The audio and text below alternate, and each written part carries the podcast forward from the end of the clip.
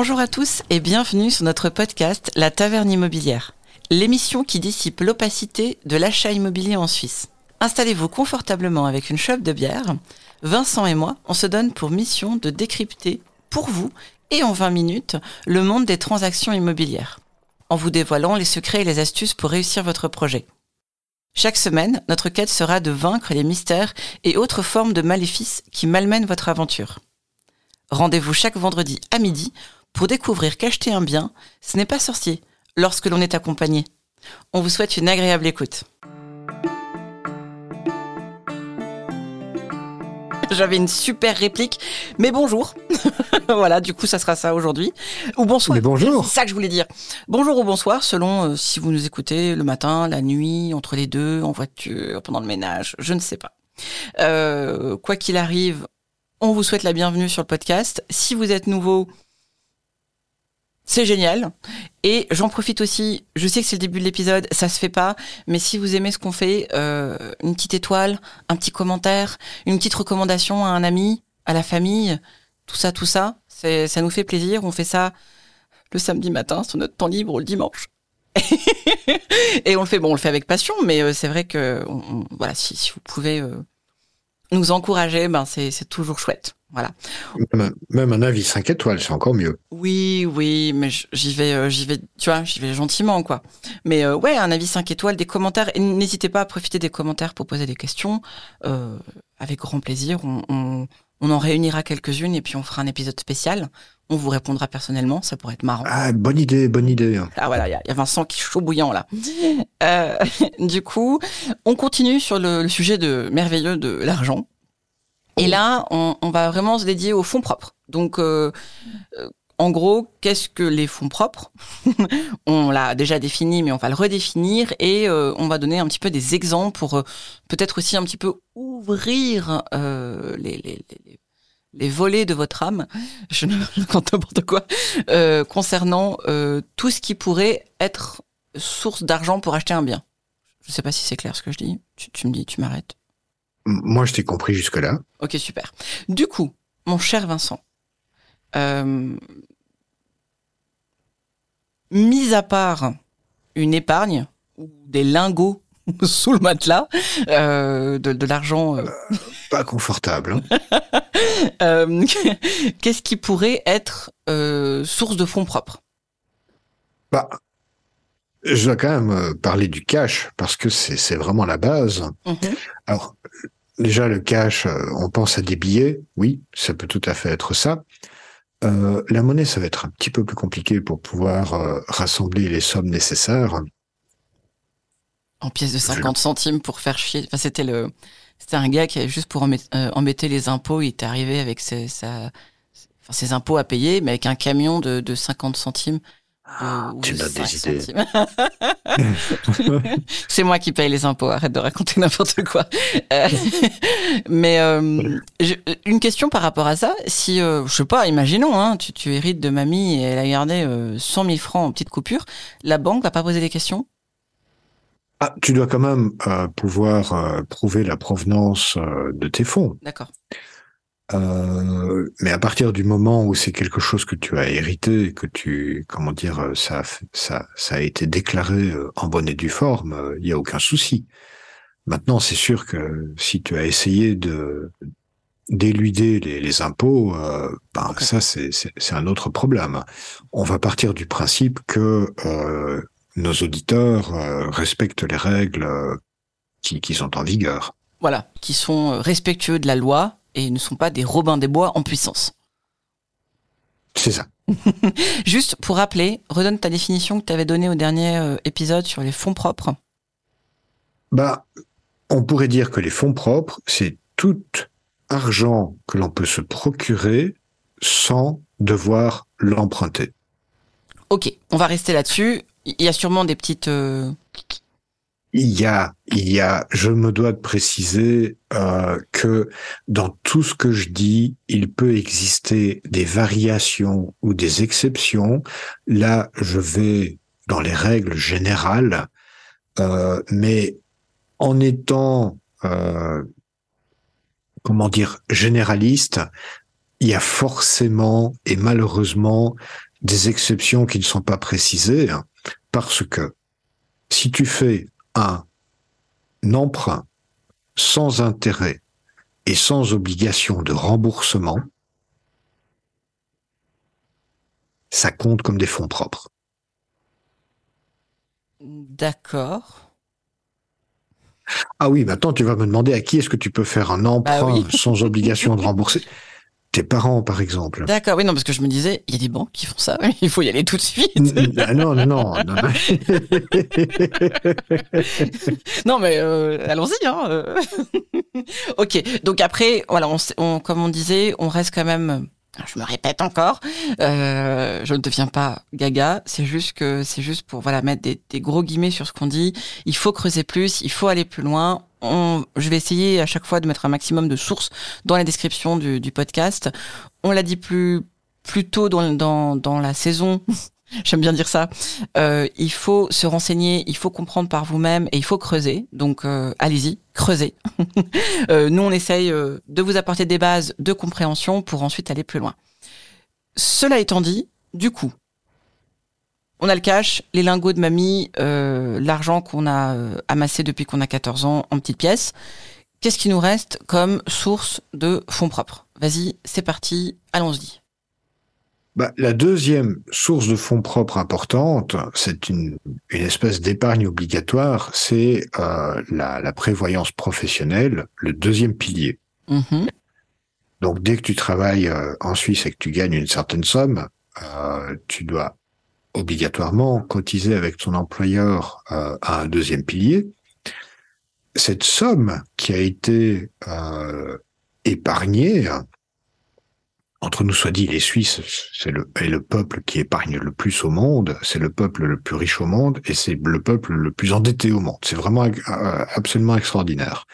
Mais ça mis à part, le deuxième pilier, sous certaines conditions, peut être utilisé pour l'acquisition d'un bien immobilier, pour financer une partie de l'achat d'un bien immobilier. Mais là, déjà, à la condition de pouvoir disposer de 10% en cash. D'accord, donc on résume, les fonds propres, bon ça c'est quand même quelque chose apparemment d'important. De, euh, on ne peut pas euh, arriver et dire mes fonds propres ne proviennent par exemple que euh, du deuxième pilier. Non. Il faut qu'il y ait un autre apport personnel ou enfin après on va voir la liste justement d'autres d'autres possibilités. Oui, tout à fait. Mais le strict minimum, c'est d'avoir 10% en cash. Maintenant, on, peut aussi appeler ça des fonds propres durs. Je ne sais pas qui a inventé cette expression, mais je la trouve pas vraiment géniale. D'accord. Maintenant, le cash, ça peut être plus que euh, simplement euh, des billets ou un compte épargne. Il y a d'autres sources de cash. Mais euh, on est tout oui. Vas-y. Là, c'est toi qui dois me poser des questions parce que. oui, en fait, euh, petit euh, petit backstage, c'est moi qui ai les notes. En fait, je lui fais des interrogatoires surprises. Ok, euh, des titres. Est-ce que ça rentrerait en compte? Donc, tu possèdes des actions de la société Nestlé. Ah ouais, d'Apple. Ah ouais, des actions d'Apple, ça serait trop cool. bon là, t'as suffisamment pour acheter, je pense, quelque chose de, bien. oui, ou de la bah société. Bah oui. Tout à fait, ce sont des fonds propres. Euh, maintenant, euh, bah, typiquement, euh, des actions euh, d'une société, euh, il faut qu'elles puissent être négociables. et donc, idéalement, soit tu les revends et ça te donne de l'argent qui est donc vraiment du cash, mm-hmm. ou tu ne veux pas les revendre parce que tu es trop attaché ou tu es certaine que ces actions vont continuer à doubler de valeur tous les trimestres, et donc ce serait vraiment bête de t'en séparer maintenant, dans ce cas-là, il existe une possibilité d'emprunter de l'argent en contrepartie, et donc en mettant ces actions en garantie, ça s'appelle un crédit lombard, euh, pour, pour, pour recevoir du cash. Et dans ce cas-là, ce n'est plus un, un crédit à proprement parler, enfin ça reste un crédit à proprement parler, mais comme la banque reçoit une contrepartie, une, une, contrepartie d'une valeur plus importante, parce qu'évidemment, la banque va prendre une marge de sécurité qui est Bien parfois sûr. assez grande et peut même te demander euh, des titres pour le double de la valeur de l'argent qu'ils vont te, te prêter pour si jamais le titre diminue euh, de, de valeur de façon assez drastique dans le futur, de sorte que si jamais tu les rembourses pas, ben, ils vendent tes titres et ils se remboursent eux-mêmes. Bien sûr, comme d'hab. Hein, faut pas. Bah bien, Non, bah, voilà. non. Euh, ok, donc ça, ça serait par rapport au titre. C'est une source de, de fonds propres. Donc, on a parlé un petit peu plus tôt euh, du deuxième pilier. Euh, J'imagine que on peut aussi utiliser le troisième pilier pour pouvoir euh, apporter donc, enfin, créer ses, ses fonds propres. Oui, la grande différence, c'est que le deuxième pilier est vraiment obligatoire et dès que tu travailles et que tu gagnes une certaine somme minimale relativement faible, tu n'as pas le choix que d'y cotiser, ton employeur non plus. Le troisième pilier, c'est spontané. Comme c'est spontané, ben, c'est plutôt, c'est plus proche du cash que d'autre chose, en fait. D'accord. Dans l'absolu, tu peux retirer l'argent que tu as sur, ton troisième pilier et l'utiliser pour euh, le financement d'un bien immobilier. Je dis dans l'absolu parce qu'il y a encore des subtilités à ce niveau-là, mais ça, ce sera pour un autre épisode. Ce qui est le plus évident et le plus courant, en fait, euh, c'est l'aide des parents. D'accord. De- parents, même de manière générale, ça peut être l'oncle, la tante. euh, Enfin, c'est pas. euh, Tout à fait. Mais là, ça peut prendre euh, différentes formes. Euh, mais le, principe de base, c'est vraiment que des, des parents proches euh, te prêtent, te donnent de l'argent, font une avance sur héritage. Il y a différentes combinaisons possibles qui doivent être étudiées et qui vont dépendre d'énormément de facteurs personnels, de la composition familiale. Est-ce que tu es euh, le seul enfant de tes parents ou est-ce que euh, vous êtes une fratrie de, de neuf euh, personnes? Donc il y a énormément de, de variations euh, possibles, mais de façon générale, les parents euh, qui ont la possibilité de prêter, donner, avancer, léguer de l'argent à leurs enfants, ça peut être utilisé évidemment pour financer l'achat d'un bien immobilier. Ok. Et du coup, euh, il nous en reste deux, enfin deux d'après la liste que j'ai. Euh, un terrain. Alors là, faut que tu m'expliques. Parce que si t'as un terrain, euh, Ben, un terrain est un bien immobilier tout à fait. qui a une valeur. Oui. La banque peut tout à fait accepter, à condition que ce terrain soit constructible et que le bien immobilier que tu veux faire construire soit construit sur ton terrain, la banque va accepter que ce terrain serve de fonds propres. Ah donc ça peut être même le terrain sur lequel tu construis euh, ta, ta petite maisonnette? Oui, mais à condition qu'il t'appartienne. Oui, non, ça, oui. Bah. Sinon, c'est pas, c'est pas un fonds propre, c'est un fonds des autres. Ça va pas du tout. On tombe- c'est- mais on tombe voilà. dans du Robin des Bois là, sinon ça va pas du tout. ok, donc là, euh, ok, bah c'est assez facile alors. Oui, il y a un terrain, il est constructible, tu construis dessus, et effectivement, c'est quelque chose que la banque peut récupérer. Ça lui fait une garantie quelque part, puisque. euh, Exactement. ok. Mhm. Et il reste un dernier truc euh, que je ne pense pas que beaucoup connaissent. Les travaux personnels, Oui. Ah, tu vois, t'arrives à suivre. eh bien sûr. Alors explique. Alors, le problème des travaux personnels, c'est que ça a été un petit peu euh, trop utilisé dans, dans le passé. Donc maintenant, les banques font très très attention sur euh, la manière dont euh, cette- cet outil peut être utilisé en tant que qu'apport de fonds propres. Admettons, tu es maçon, Mhm.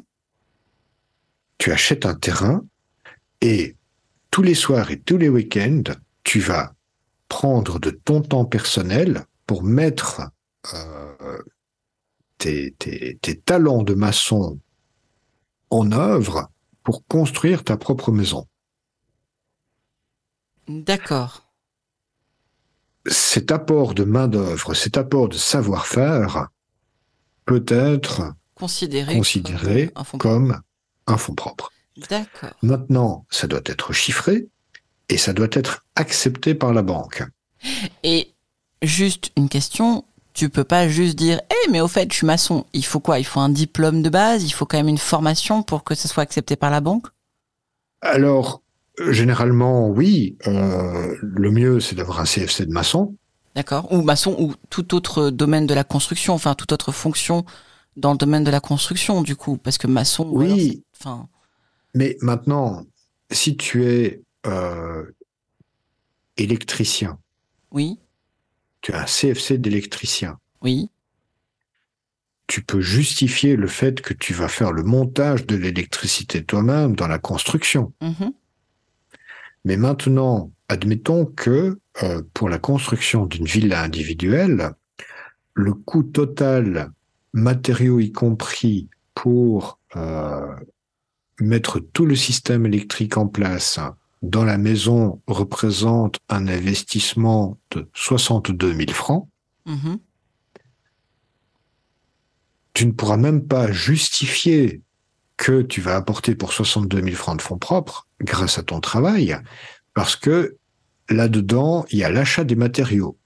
Donc admettons que dans ces 62 000 francs, il n'y ait que la moitié, je mets des guillemets, ça ne se voit pas, qui euh, représente la partie main-d'œuvre, ben, tu as pour 31 000 francs d'apport de fonds propres.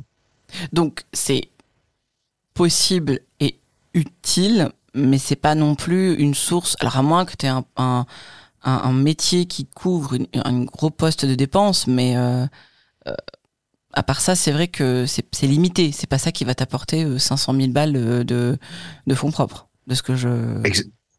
Exact. Sauf si la, la, le propriétaire est une entreprise générale, par exemple. Oui, là, c'est encore différent. Du coup, mais par contre, ce qui est intéressant, ça va être la combinaison de la plupart de ces points, en fait. Mais tout à fait, parce que ben, reprenons l'électricien. Il peut démontrer de vie à l'appui que son travail est chiffré à hauteur de 31 000 francs. C'est 31 000 francs de fonds propres qu'il apporte par son savoir-faire. Mm-hmm. Plus l'argent que ses parents euh, lui donnent, plus l'argent qu'il a économisé, plus l'argent de son deuxième pilier. Et son salaire, s'il a une entreprise par exemple. Oui, ah, plus ses revenus alors. ses revenus, oui, parce que ça, il faut le prendre en compte aussi, pas dans les fonds propres, mais... Tout à fait, mais là on, là, on est vraiment dans les fonds propres, donc je n'ai pas pris les revenus en considération, parce que c'est un autre facteur euh, qui va nécessiter un autre épisode. Et donc, à partir du moment où tu as toutes ces sources, tu peux les combiner, les combiner les unes avec les autres pour obtenir le montant des fonds propres nécessaires. Ou pas. Oui, ça c'est encore euh, un autre. Après, peut-être que tu peux combiner tout ça et en fait c'est là que comment dire, tu vas arriver à un certain montant qui n'est peut-être pas celui que tu aurais espéré et qu'il faut que tu travailles un petit peu plus dessus, par exemple. Mais tu as la possibilité de combiner tous ces éléments euh, pour euh, pour créer le, pactole à, à, apporter, à mettre sur la table euh, chez la banque. Exact. Ou chez le notaire.